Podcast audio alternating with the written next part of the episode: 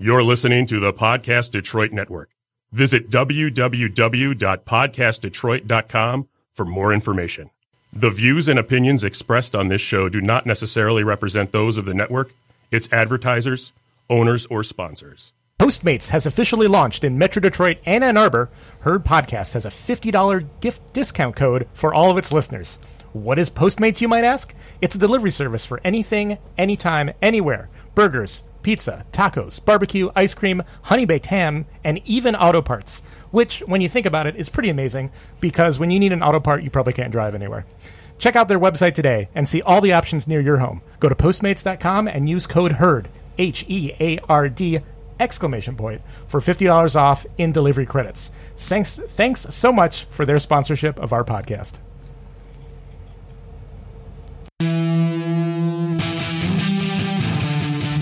Coming to you from Podcast Detroit, it's Herd, your food, beverage, and hospitality podcast. Herd is a collaboration between the Hungry Dudes, Nick Drinks, and the Detroit Optimist Society. Each week, we interview industry professionals about issues related to food, beverage, and hospitality.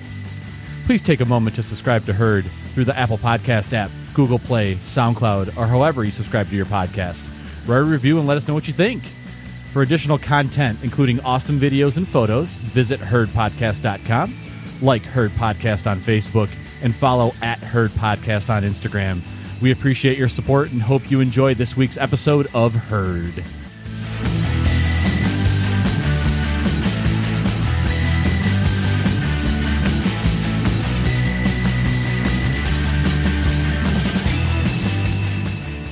Hello, friends, and welcome to Herd, your food, beverage, and hospitality podcast. Today, tonight, we're coming to you from the Ardbeg Escape Bus out in Rochester, Rochester, Michigan. Yeah, at Red Wagon Wine Shop. Um, Ardbeg is here, um, taking the bus around the country. Yep, David. That's Yeah? right. Yep, that's right. All right. And First toni- stop in Detroit. This is yeah, that's right. So it was, it was uh, born and bred in Detroit, and so our first three stops are in Detroit. So we kicked everything off yesterday, and this is our second event. We're really excited about it. It's been great. Uh, we always love meeting Ardbeg fans and talking to people about Ardbeg, and uh, I guess talking to you guys now, which is great. Awesome. So uh, tonight, joined by Nick Hello. Vato Heyo. and the brand manager of Ardbeg, David Weiss. Thank you. Thank you, David. Nice to be here. it's definitely the first podcast that I've talked about Ardbeg or yes, Yes. that's great. And we're doing it from the bus, and we're in a pretty confined space right now. This is the ceilings are very no, low. No, no, no. If you've ever been in like a true proper confined space, this is luxurious. I don't know how you can escape from it. Absolutely. It's part of the fun, right? I think so. Uh, Nick, Yes. you brought food with you. Well, so I'm you were to- you I'm were scared. complaining on Facebook earlier today about a certain restaurant that you have no idea. Now, it was, I don't know if it's Oh, today. it was this week. You were complaining about a certain restaurant how it stays afloat, and you had no idea. What, I wasn't how. complaining about it. It was just a funny meme that I had uh, shared. so I was also wondering too. There's not a lot of these close. Oh man. It's Long John Silver's. oh, I, I can't so- eat fast food. So you're not you're not gonna be missing out, Vato. Um, the the uh, the meme said something that there was a secret society of people that were keeping Long John Silver's in business. God. Like, th- just think about that. Like, because no one no one goes there. So Britsky. You- you- you- Apparently, some Nick does. Apparently, wow, this is this is uh what what what is this, Nick? so this is the family meal. This is the small family meal. The large family meal Wow. actually has 10,000 calories because it's on the board. really? Oh, it's terrifying. Yeah. so this is only like 6,000, I think. Um, I got French fries, chicken, fish, hush puppies. There's a fried Twinkie in there somewhere. No. Um, there's clams and shrimp. Oh my gosh. Um, where where is this located? This is Warren. So this was like eight mile into Quinter. Wow. Yeah. Okay, so now we have to try this, right? Of course. So wh- wh- what do we start with? Well, I mean a hush puppy, Okay. and they're, they're David, still would you warm. like one? You can say no. Uh, no, yeah, for sure. Why not? I love hush puppies. I haven't That's had good. fast food in like. I didn't know this was Four part of it, years. but might as well lean in. I might as well try the clam because why not? You know, this is no will fre- not try no that. fresher clam than this, right? This clam or This this is shrimp? I mean, it's been sitting. It's a dough ball. It's Yeah. been sitting for an hour. yeah. Um, yeah, it's, it's weird. How would Hungry Dudes rate this? Oh my gosh. Oh, Where's the Twinkie? Yeah, that's what I'm excited about. That fried Twinkie. Go for it. I think the hungry dudes would. Uh, The fries are s- soggy. no. no. What? Okay, so which which is chicken, which is fish? No idea. Uh, fish, I believe, is the bigger one. I think chicken's the smaller one. And Why, why is it What what the hell is happening? Uh, no, it's fish. That's what I said. Oh, is it? Yeah, I said the bigger one. That's the bigger one. The fish is the soggy one. It's from the sea. Nope. So did you look into who is Long John Silver? It's not Joe. Long John Silver's a pirate, isn't it? No. I think so. Maybe. Yeah. I don't know. Who's a pirate? This is a great podcast of just us eating fried food. Oh God. You can't do it. It's all fried. okay, let's let's be very clear. It's brown. Um, there's no part of this that is like there's no escape from brown. Um, there there. uh, That's that's a pun because I like it. We're in an escape room. Yeah. I didn't even mean to do that, but um, Cut the, twink, cut the Twinkie. I'm, I'm I'm not eating this Twinkie. You have to. Somebody has to. cut it. what? Oh, you have silverware too. fork. Wow, look at you. um, I mean, it's plasticware. Plastic. Oh no. Here, here you go. Just do that. All right. So this is a fried Twinkie. Lots of brown. Brown on brown. Oh, yeah, that's that's great. Fried in canola oil, I'm sure. It almost has like a banana pudding consistency to it. Okay, so I threw away all the canola and vegetable oil in my house. whoever the secret society is is keeping this Long John Silver's They can have chain it. open. Yeah, they can have it and like you know stay secret. There was one in Rochester, but it's closed. that would have made my commute a lot oh, easier. Oh, yeah. Not Yeah. having to start in Birmingham, drive to Warren, and then drive up here. You're serious about this, and it's funny I'm because serious about this joke. I mean, this is like a $20 joke right here. Wow. Just. You could have got a five dollar pizza Little Caesars right. for that. D- David, let, let's let's talk scotch. That, let's let's let's go from brown food to brown liquid. that sounds. Ooh, That good sounds. That sounds great. Um, that sounds great. I tried. Oh, these you are know. horrible. Mm. Let's yeah, no more food talk. All right, no no more no more Long John Silver's talk. Okay. Wow. Um. Okay, so you guys are in uh, Detroit. You have your first three first three events. Your first one last night was where? Um, was it the holiday market? Oh, in Royal Oak? um, Royal, was it Royal Oak? Yeah, I guess it was. Yeah, Royal Oak. And then where are you going Sorry. tomorrow? Um, Canton, I believe. Okay. New to Detroit. Uh, Yeah. Been here a few times. I think you're going to the other holiday market. But Yeah, that's right. What's not related to the holiday market, which is even wackier. They're like right. two non-related holiday markets. It wasn't Yeah. wacky enough to bring Long John Silver's. That's, that's me. You All the had to have wackiness is more me. whack. Can we take this off the table, please? Is it bothering you? Yes. I mean, it's it, it has kind of an odd smell. It's getting into the walls. I'll pack it up. And they'll, the next person that comes on is like, "Who ate Long John Silver's on this bus?" we apologize. Um, okay, so you're here. Um, so tell us more about the bus being um, built. design of the Yeah. bus. Um, and you you guys, you said five different. Um, Yeah, so um let me I can I guess I'll just kick this off from what the inspiration was. Yeah. And it's been pretty amazing, I'll say. So in about a six, 7 month journey really from the idea to the creation of this thing. So the original idea was, or I guess I can take a step back, context, uh, give you guys some context. In the past, Ardbeg as a brand has used mobile tours as a way to promote the brand.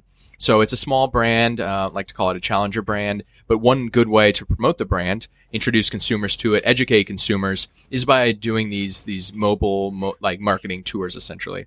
So we haven't done one in a couple years, um, and going into this year, we were we got a lot of feedback from our our regional sales teams that um, this is something that we should bring back, and it's something that people were really excited about, um, and it's something that people really loved in the past.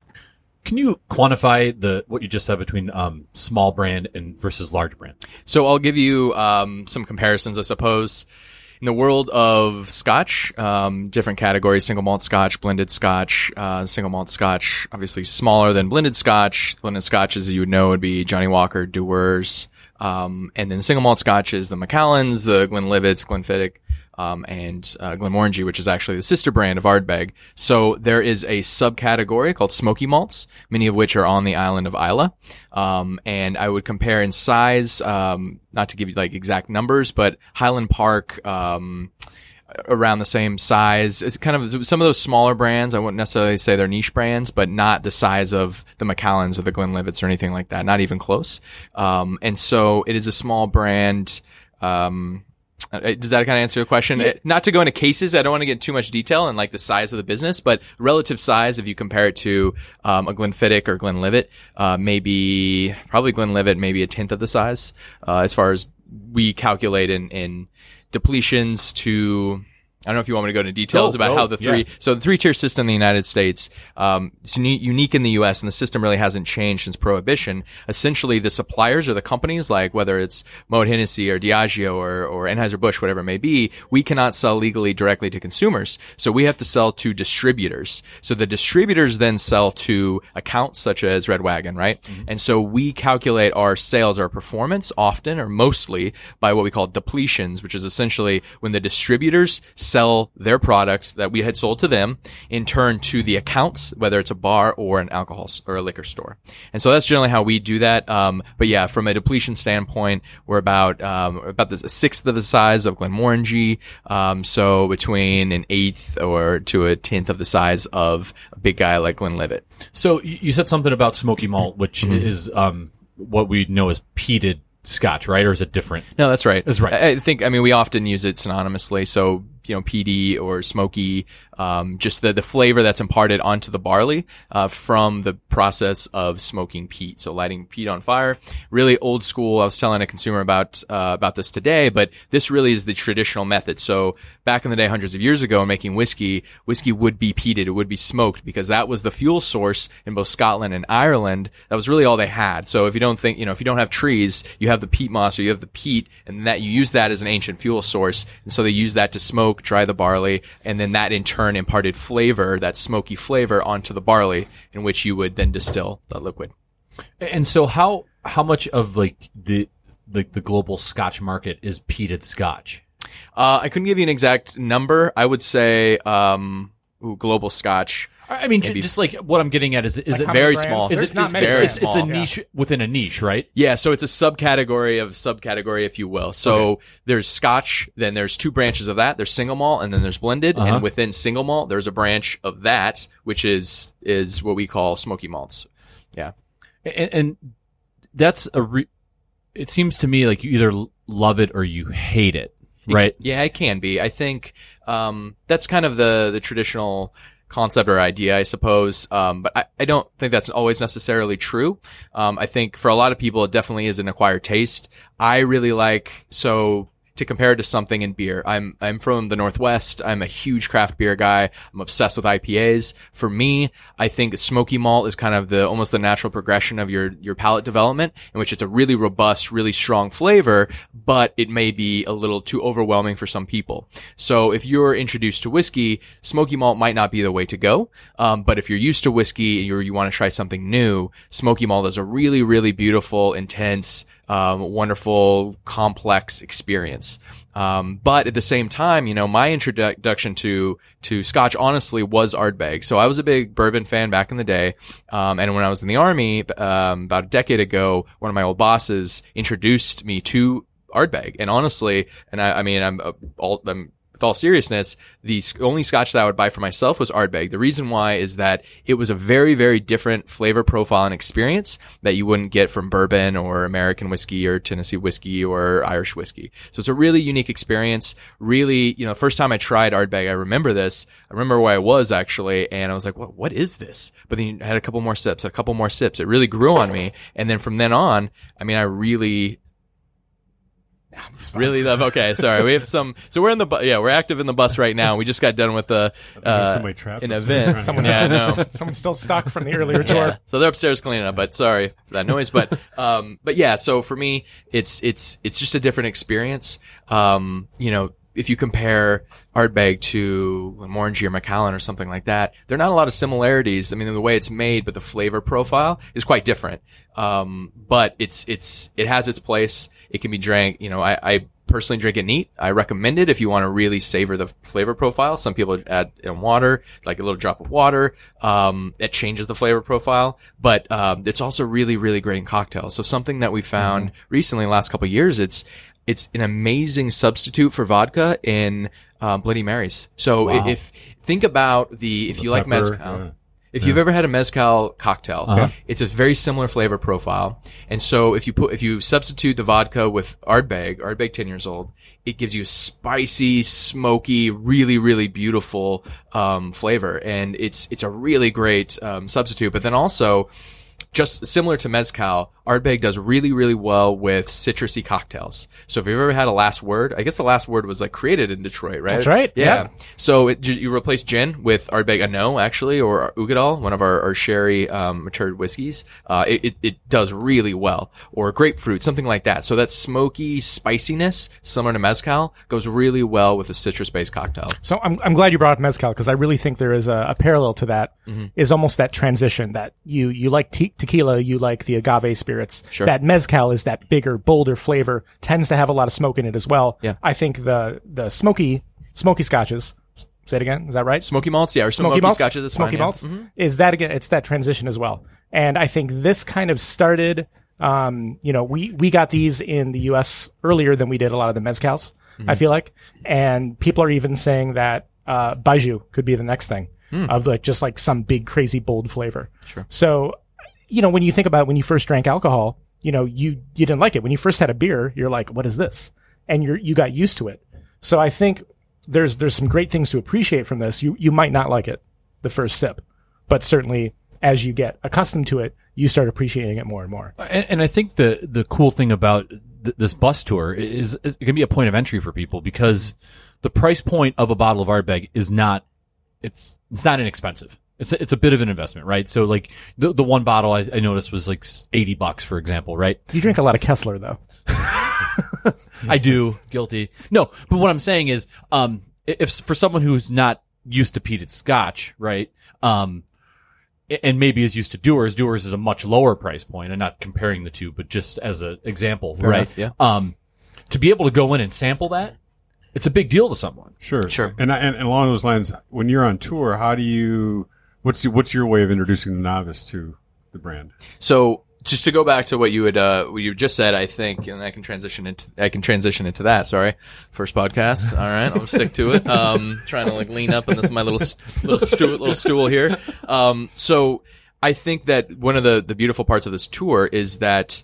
I have seen, I travel around the country. I go to as many whiskey fairs as I can. I love talking to consumers. Um, and one thing that I've seen is if you tell the story, if you tell people why it tastes like it does, why it has this characteristic, the story of the people who created it, it's over 200 year old history, where it comes from, the rocky shores of this tiny island, um, that really that builds the story, it builds the the intrigue, and it seems to often taste better to them. I think telling that story and single malt, especially you know a single malt like Ardbeg, telling that story and giving that context and that background is really important to having that full experience. Um, and um, yeah, sorry, and then back to your question about how to to start people with Ardbeg. So I love to tell them the story, give people kind of an introduction of what to expect. So, do you know Scotch? Yes, you do. All right. Do you like this, this, this? Have you ever had Macallan? Oh yeah, I love Macallan. Okay, well Macallan is is just a peat bomb. So we have this expression that is also has whiskey that's that's matured in in um, sherry casks. So you might like this. However, you know it's really smoky. So if you've had mezcal, to kind of tell that story, to compare it to something that they've had before, to really kind of give them some context. Um, as far as our expressions go, An Oa, our newest expression, Ardbeg An Oa, uh, in my opinion, is the perfect introduction to Ardbeg. Spell that. A N uh, O A. Yeah. So two words. So it's like a Scotsman saying "I know." So if you say that, then that's an easy way to remember it. Uh, we launched in September. It's a new expression of ours, but one of the reasons we wanted to create that. Uh, expression is that um, for a lot of people, Ardbeg is a little tough to try at first, especially if they don't really have that context. They don't know what they're getting themselves into. An Oa is very sweet. It's sweet, but it's sooty. It's super smoky and spicy. But the way that it was created and it's aged and married together, those three different parts of whiskey, the sweetness of the Pedro Ximénez sherry, uh, the whiskey that's that's aged in the Pedro Ximénez sherry casks, really rounds out the the what some people might consider rough edges of the smokiness and spiciness, and so that allows them to, with that sweetness, um, it kind of tames the smokiness in a way.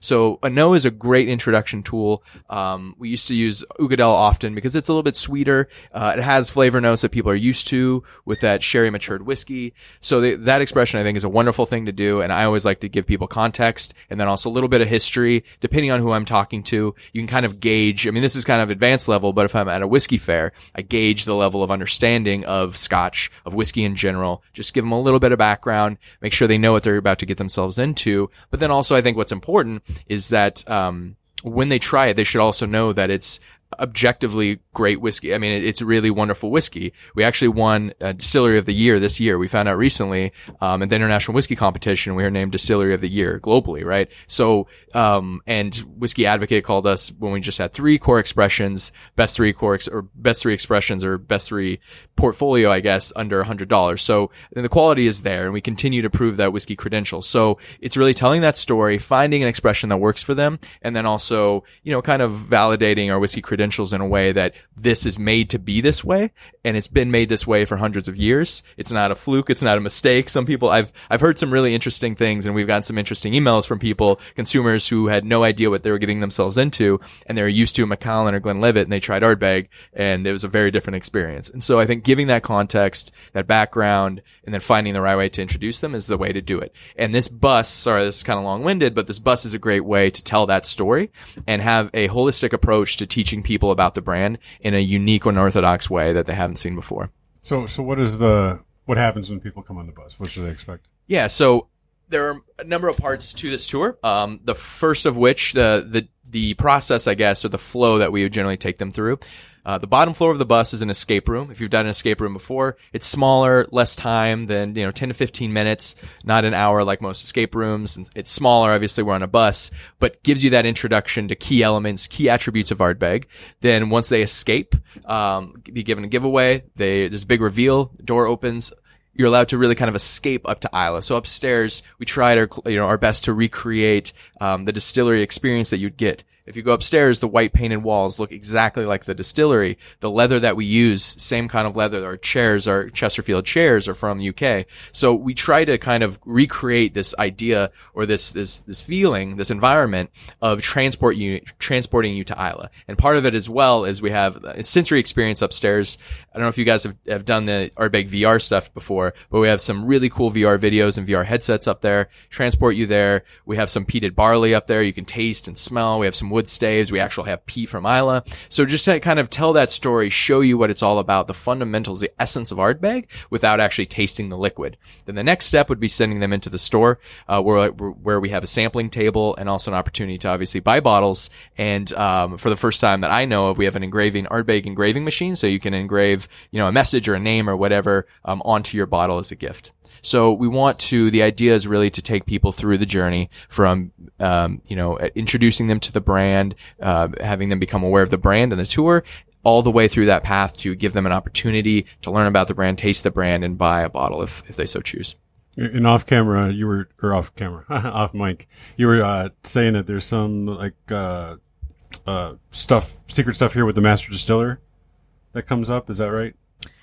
Um, On the screen. So yeah, so yeah, so there's a video here. I won't go into too much detail to give it up. Sure, we want to keep some some mystique and and uh, that's a fun secrecy. thing. It's off radio for a It's all good. No, no, it's all good. that's fun thing. No, no. I, what, I- what I can tell you is this. So there, we took we took every step possible, honestly, to tie this into the brand. Everybody in the brand um, around the, I mean, honestly, around the world knows about this. The um, distillery manager Mickey, who is who is the head of the Ardbeg committee, just a lovely guy. That's you know anybody who loves Ardbeg, Ardbeg fans, Ardbeg committee members knows Mickey, and Mickey helps kind of take you through the game in a way to tell those key fu- those those fundamentals of Ardbeg. So I went out to Isle actually to film him. Um, so both our distillery manager and distillery visitor center manager uh, will be in a video, a little secret video behind you that kind of tells you the story as you go through the escape room, gives you some hints, and again, we want to create this this environment where you are. You know, the next best thing would be to go to Islay.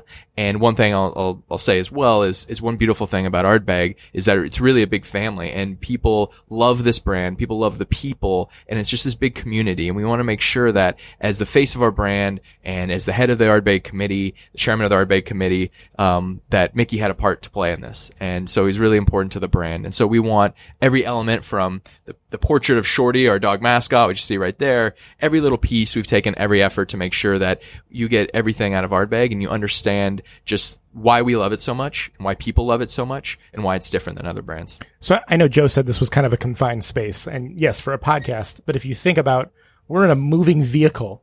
We're in this one floor that's probably a good 14 by 8 feet wide, and there's a whole nother floor upstairs. I mean, there's a lot of room in here for something that can kind of roll down the expressway because it's a double decker bus. Uh, I just think it's it's fascinating how you've crammed all this stuff in here. you have two different experiences: the downstairs and the upstairs. Uh, it's just pretty neat. There's no elevator though, we, which we did. Yeah, that, yeah. Unfortunately, it's only a double decker. I mean, it's the maximum size that we could made it. But no, I mean that's that's the idea, right? So the whole idea is around the Ardbeg Escape. So we call it the ultimate escape. And so you know, there's an escape room, but it also allows you to escape to Islay upstairs. And everything we look at it from a holistic approach, right? So I kind of told, talked you through the, the path from introducing people to the brand all the way to tasting it and having a chance to buy it and gift it maybe, right? And so we wanted to make sure we took this, this opportunity and this, once this thing goes on the road around the country, it's literally going around the country for the next year and a half. Um, everything ro- rolls with it. So there's this secret compartment back there that keeps the engraving machine, all that stuff is, is part of this vehicle. Um, so we wanted to maximize this opportunity. And again, so sampling for Ardbeg is something that we, that we don't do very often. But, um, with Ardbeg, we want to make sure that we're choiceful about it, tell that story and maximize that opportunity. And obviously you've seen the size of this thing. And I guess what we haven't talked about is the, the wrap or the, the designs that we have outside. I mean, that's pretty noticeable. When you see that driving down the road, one thing you definitely don't see on the top, there's a big bottle of Ardbeg Ten as well. So you can see it from an aircraft or whatever, like an overpass. So, the head of Podcast Detroit actually saw you guys driving down the road. that's awesome. Yeah. so Bob Bob saw it. He's like, I saw that driving down the road. That's that, that's what we want to hear. Yeah. I mean, think about, you know, it's going to be driving along the West Coast and every, I mean, you know, we're also going to have it stopped in front of some major monuments and we'll be posting stuff on Facebook and Instagram. And so we're really excited about it. And as a community, um, of Ardbeg lovers around the country and around the world, I know that, um, you know, this is just the beginning and I know that people are going to be really excited about it. And this is certainly a unique way to tell our story. And that's what we want. We want to get our names out there. We want to tell our story. And again, it's, it's more than just saying, Hey, art Ardbeg's a brand. Ardbeg is a whiskey brand. Ardbeg's a scotch brand. It's what is Ardbeg? And every little thing and every little piece is f- fully to brand and every single, like little logo, things like that. So, you know, a lot of care was taken into doing this right. I I have something that's a little a little off topic if you're if you're interested. So you guys are known for doing some some cool wacky stuff. Uh, a couple years ago, you guys sent some scotch to space. Is that true?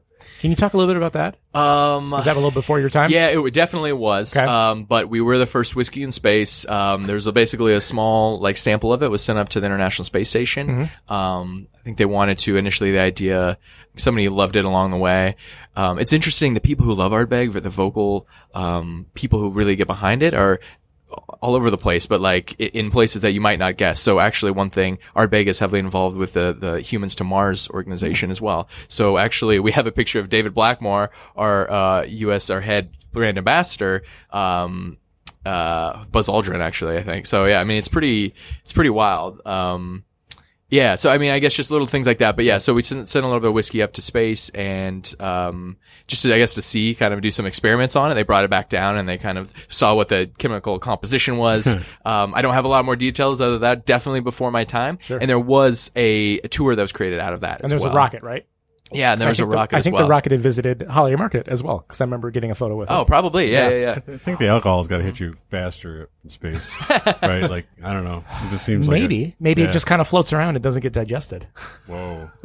That's deep. I don't, think Science. there's- I don't think there's any consumed, which is probably good. I don't know if NASA I, likes that. there's a lot of like, there's a whole list of things you can't do in space, like no sex, no drinking, no things like that. So I, you know, I, I think that uh, one of the things I really like about the idea of this of this moving, uh, you know, tour and whatnot is like you go inside a store like like we're at here, and you just get walls and walls and walls of choices. And if you're not into Scotch, mm-hmm. or you maybe you've had it, you know, a glass here and there, you're, you're looking up there and you're like, oh, I don't know what I'm going to pick from.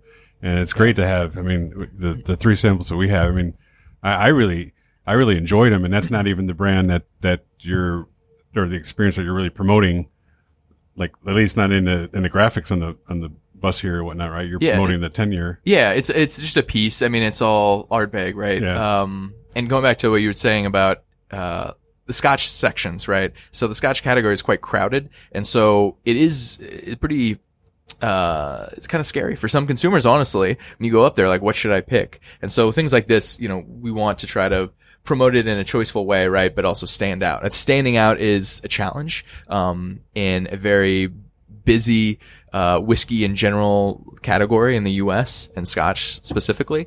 Um, but yeah, I mean, it's all about just driving awareness of the brand, giving you an experience to try those different things. That was just a, a product of the decision of the local team in that regard. Um, but you know, again, it gives you an opportunity to buy those bottles, engrave the bottles, learn about the brand as a whole, and also we can tell the story about some of those other expressions in here as well. So like upstairs, there's part of the sensory kit is telling the story of An Oa, which like I said, I really a enjoyed that one. I yeah. thought, I mean, but th- then again, you said that's like more of the introductory kind of thing, and I'm not really a Scotch drinker, and I really enjoyed that one. I Yeah. I got, I really liked the smokiness out of it. Um, it wasn't as, you know, it didn't have that bite that the next one had. Mm-hmm. And I really like that one. Yeah, I mean that was that was by design. It, it, like uh, that's what we were trying to get accomplished with that. Um, and I think the the team in Scotland did a beautiful job with that. And it's won a number of awards and is highly rated right out you know right out of the gate. And so we're really proud of An Oa, and we continue to get. I mean, great feedback on it. And again, like I was telling you guys in the store, but An Oa is a great introduction to Ardbeg for new consumers. At the same time, it has all of the hallmark characteristics of Ardbeg, but a unique twist on it. Mm-hmm. It's, you know, sooty, but it, it's almost like, I like to say it's like a, it's like a pouch of pipe tobacco, raisiny sweet pipe tobacco that's been sitting in a barbecue pit for a few days. I mean, like that kind of experience, right? You can get all of that. And that's also just going back to the complexity of Ardbeg. Ardbeg is, is known for its complexity, amazing finish. It, it all just works together though. We like to say, um, and it may or may not be a hint on this, on this bus, but it's basically, you know, Ardbeg, we like to talk about Ardbeg as a super complex whiskey, but with incredible and surprising balance. So it all works, right? It all rides itself Hint, out. hint, hint. Yeah. Yeah.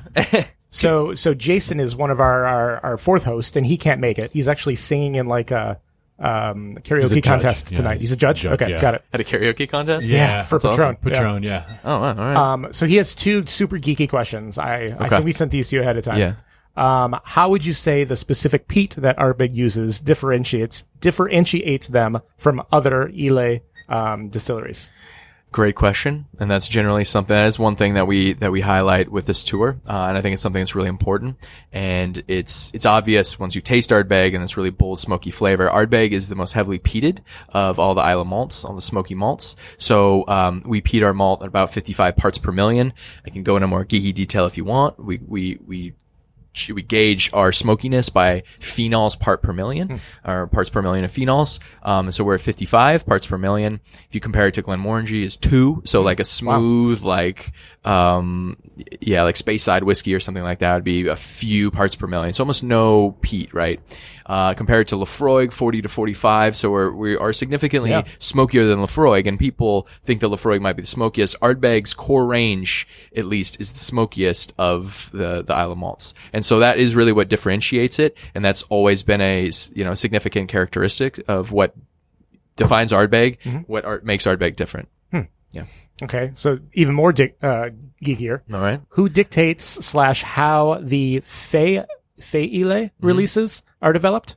So uh, yeah, so the the there's a festival basically on Islay. Isles. I think I spelled that wrong. Yeah, fish, Fishiel, I think is how it's yeah, pronounced. close, Um, yeah. yeah, it's so all the distilleries on Islay for it's end of May and first weekend of June have a celebration basically, and it's I mean incredible, and that leads into Ardbeg Day. Ardbeg Day is the end of that really, and so that's how Ardbeg Day started. So the first Saturday of every June we have what we call Ardbeg Day, and we had a, a cool event here actually um, end of May I believe, um, right before Ardbeg Day to celebrate that. So all of the distilleries or most of the distilleries on Islay have a, a special release that they bring out for that festival. And so we call it our Ardbeg Day release. This year was Ardbeg Grooves. Incredible, super smoky, sweet, just absolutely amazing whiskey. But that had been basically planned years in advance. So for a lot of our limited editions and most single malt brands have a series of limited editions that serve a role for those businesses, essentially to drive, um, you know, a halo effect around the overall brand or to bring in something new and interesting and exciting. Um, so those specific limited releases are planned years in advance. And so the for Ardbeg, uh, we call our team the whiskey creation team uh, in Edinburgh. They have all sorts of samples. Um, our master distiller, um, Bill Lumsden, who is genius, like in in in the the industry. I mean, well known. Um, he was the master distiller of the year in 2016 and 2017. So, well, really well respected. Loves experimenting with new cask types, um, new um, just tech techniques. Honestly. And so a lot of this is experimentation between a group of people called the whiskey creation team to come up with unique ideas. And then essentially they'll put those in process so that years down the road, once they're matured, they can start, you know, experimenting with different types of whiskey to see what works. So that process is developed by experimentation and just cool ideas between you know the whiskey people, the whiskey creators uh, in Scotland, and then over years, basically, then they'll refine it, and then to say, all right, in two years this will be good. Um, this you know it has this flavor profile, and then between the whiskey makers and then the global marketing teams, they'll come up with a cool story or cool name. Um, and generally for Ardbeg, you know, it ties into something unique or something that's that's very Ardbeg or very um, has kind of a um, heritage in on Islay or near Islay. Yeah. Cool. How, how many distilleries are there on Islay? eight right now, Eight. but uh, a few more being made. I think three more maybe. So, excuse me. If you think about the population of three thousand people, and there are eight distilleries. um, I mean, it's distillery. When I say it's distillery island, it's like you know sometimes it's I joke, but it's almost like distillery Game of Thrones. Like it's like it like you get this vibe, but it's crazy, but it's absolutely stunning, beautiful people. Uh, Ileachs is what they call them, but the the the people of Islay amazingly friendly people. Sometimes hard to understand, but you know, you understand, you know, that's all good, especially after a few drams. But, um, no, I mean, amazing, beautiful people, uh, just incredible island. And, um, I'll tell you this, if, if you ever go to Islay and you try Ardbeg, you go to the Ardbeg distillery, you're going to be hooked for life. And, um, it just, again, that's just the next level, but the, it's hard to explain the experience that you get, the authenticity and just the people, the love, the excitement, the passion for it. Um, but yeah, I mean, it's a really, really beautiful place. I I think that when I was at Scotland, and I didn't go to Islay, sadly, but um, I was able to visit Glengoyne. And um, the thing that struck me about Scotland in general was the kind of marriage of like mo- modernity and historical, because you're, you're walking down the street in Edinburgh and there's like a castle from like 1400s. And, but across the street's like a, a shopping center, right? Yeah, yeah. And I feel like Ardbeg, like you established in 1850, and there's so much history. And when you're there, is it has it always been located in the same place? Uh, yeah. I mean, the, the distillery's been around. The distillery opened in 1815. There's probably some illicit stuff going on before that. Um, a lot of legends, and there could be, you know, true or false. I, I, there are a lot of stories right before that, but there used to be a town of Ardbeg, actually. Ardbeg and Islay used to be like a much bigger, more population, like bustling little island. Um, and people just started kind of moving off, especially when there were some whiskey droughts and some, you know, the whiskey market essentially kind of crashed in a way a few times. And so, um, people moved off the island. So it, it, it has been there in that area. And there used to be actually a little village or town called Ardbeg. Yeah. Um, but to go back to your point about like the, the modern with the old, I think it's a common misconception with Scotch. And, and I will freely admit that I had thought the same thing, that it was a kind of musty old, like old timey, like old fashioned and outdated type of, of, of whiskey or category, right? But it's, it's really amazing the type of, um, innovation that have been- brought in, the wood management, um, just the experimentation, and the distillers who are just so just geniuses. Um, so I think that's a common misconception that it's just old stuff eats the same stuff. But you'll see with like Ardbeg, like Grooves this year. I mean, the processes that are used, the techniques that are used, um, are really incredible, and we continue to refine and innovate. And I think that's a really fun part of of, of Scotch whiskey. I mean, you guys have been around for over 200 years. You got to be doing something right. I mean, really, it, it's like so much history, right? It- there, there's no way that you can't, like you just said, you can't, you have to innovate in order to stay relevant. especially now. And so one of the driving forces behind the modern single malt scotch category is uh, innovations or new products, line extensions, whatever you want to call it, but essentially something new to keep people excited uh, and maybe introduce them to the brand in a way. And so you'll see every major distillery has all sorts of new cask, um, cask matured cask types, cask stories, or new fun names. Or Highland Park does the whole Viking thing. And so um, there's there's a constant churn of innovations, new products, new ideas. Um, and I think it's really exciting. It's just that that is what is driving a lot of the, the growth in the category. Um, and it's what consumers, especially American consumers, have come to expect. Um, for Ardbeg, you know, we, we want to make sure that we introduce people to the core products, which is vast majority of our sales, obviously, but um, often people want to just try what's new or what's rare or what's expensive. Um, and you know, we, we we're used to that. We understand that. Um, but there's a fine line. I guess you have to kind of draw the line of how many new products you have when the core of your business are, you know, for us, Ardbeg 10 years old is the vast majority of our of our business. Yeah. How does aging affect the the peat flavor? over time it'll kind of chill it out Okay. so it'll mellow that um, if you try Ardbeg 20 something which we launched last year which was a 23 year old um, it's still very smoky but it's a it's a, it's more mild than you would expect so it will it will tame the peat over time. And actually that's why younger Ardbeg or younger smoky malts are really really intense. I've I've tried um, Ardbeg like right out of the stills um, and that's an intense experience. Oh my god. But it's you it, you try that and then you try a 23 year old Ardbeg and you're like okay I got it. Like it tames that that peat that smoke. So that's that's what happens over time. And then obviously depending on the cask type you use that will impart a certain flavor as well. So new oak versus French oak versus Pedro Ximénez sherry Oloroso sherry whatever it may be yeah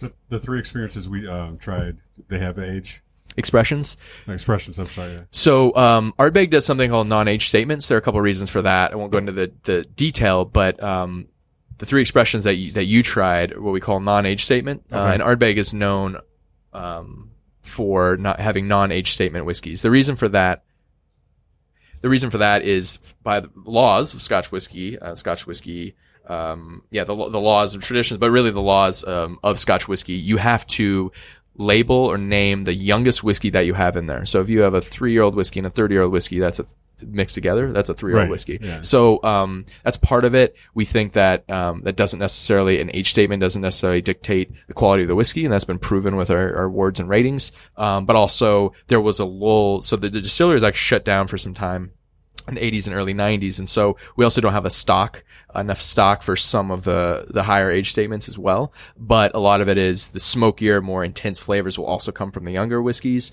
So generally in our age state, non-age statement whiskeys, An Oa, Uigeadail, Corryvreckan, or even Grooves, it's a, it's a range of ages, um, and marrying that together to make it just right. Right. Okay. Yeah. What is the oldest uh, Ardbeg barrel that you know of that you've seen at the distillery. Um, or bottle? I haven't seen. Yeah, I mean, I've tried like 1975. Okay. Um, I think that's the oldest I would be able to ever try in this story here, and you can find a summary of the 23 year old. That's the 23 year old is the oldest whiskey that we have that we're selling right now. Um, but if you go to the distillery or go on the secondary market to an auction site or something, then you might be able to find something older than that. But I will say, I mean, the newer Ardbegs, the, the current Ardbeg lineup, um, is going to be different. It's going to be smokier, um, and it's pretty good. Yeah. So I mean, not necessarily that some people will say that you know oh, Ardbeg was better back in the day or whatever. Um, our master distillers will disagree with that. Um, that it's never been better than it is now. I think part of that is the techniques. Part of it is just the experience. Um, but I think that's also a common misconception because Scotch whiskey now, the good single malts or the good Scotch whiskeys, um, are probably better than they've ever been. is that does that have a lot to do with technology and innovation and all that? Yes. So, I mean, think about back in the day, even like years ago, a decade ago, maybe they would mark barrels with just handwritten things, right? Not a digital like scan or whatever. So, I mean, think about that, like not knowing which barrels you have. And they actually still come across that problem sometimes where like, oh, I just ran across this 30 year old barrel. Like it was just sitting there. So, um, yeah, so modern techniques of managing that, um, being able to, I guess, you know, identify different flavor profiles from different types of wood and then also experimenting with new types of wood. So I think also it's a mindset of innovation, trying new things and new techniques that might not have been used before. So going back to my previous statement that I think it's a misconception that it's this old stuffy and not innovating. That's far from the truth. It's very innovative. And the people who are part of that process, like our master distiller and our distillery teams, our whiskey creation team are always trying new things, new types of casks, new, um, I I mean, all sorts of different things. I won't go into too much detail to give it away, but, um, they're not slowing down and they're not settling for anything. And so, um, but the technology is a huge part of that to maintain that consistency. I think one thing that people don't really realize, unlike beer, for example, there's going to be the consistency or the quality will ch- often change. Um, so there's some variability in it, um, but your skill w- will really be how do you maintain that quality, that same quality, and that comes down to honestly the teams um, and the technology. Now, and and I I don't know if this is a ridiculous question, but can only Scotch be peated, or can can other spirits. Sure. and and ha- have you had other peated spirits? Yeah, so I mean, I've had peated. There's a heavily peated Indian single malt. Um, forgot the name of it. Um, certainly Japanese whiskey can peat it. Um, peat. I don't know if you can peat corn. I mean, bourbon is is heavy is Yeah. primarily corn, right? Um, so I think it, it could be a part of barley. I, I honestly don't know that. I could get back to you on that, but um, it's easier, obviously, to impart that flavor profile onto malted barley, and um, yeah. So I think you, you probably could. I don't know if you could impart that into corn. Probably not for bourbon, but bourbon also does use often their mash bill. They'll use parts of malted barley as well. So you could probably add a little bit. And you guys use bourbon barrels quite often too, right? Yeah, we do, but there's really not any bourbon flavor that's imparted. We use it for the wood. So American oak is the best, is the standard. Um, and luckily for us, the bourbon industry, uh, you can only use it once. And so they kind of suck out that initial first hit of flavor, the vanilla spices, that really intense stuff that would probably be too much for, um, single malts to, to, to mature in. And then, but we still use them usually second and third fill. So the first and second fill after being used once by bourbon, um, then we'll use those. And there's still a lot of good flavor in those, like the good coconut vanilla flavors that we want. Okay, so after Michigan, where's the bus headed? We're going to Ohio. Okay. Then Chicago, uh, or Illinois.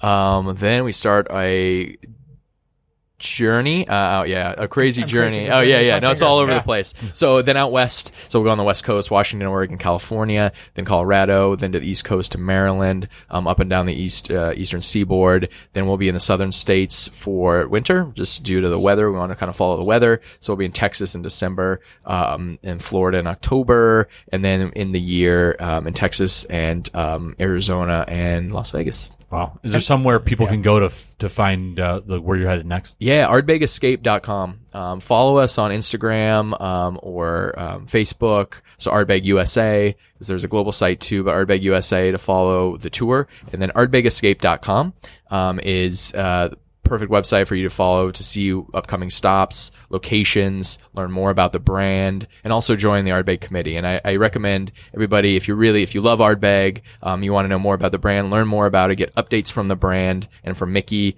um, join the Ardbeg committee. So a, glo- global group of, of fans, of hardcore fans. Um, great way to stay in touch with the brand. You can go to ardbeg.com and sign up for the Ardbeg committee or ardbegescape.com. You can also sign up for the committee there.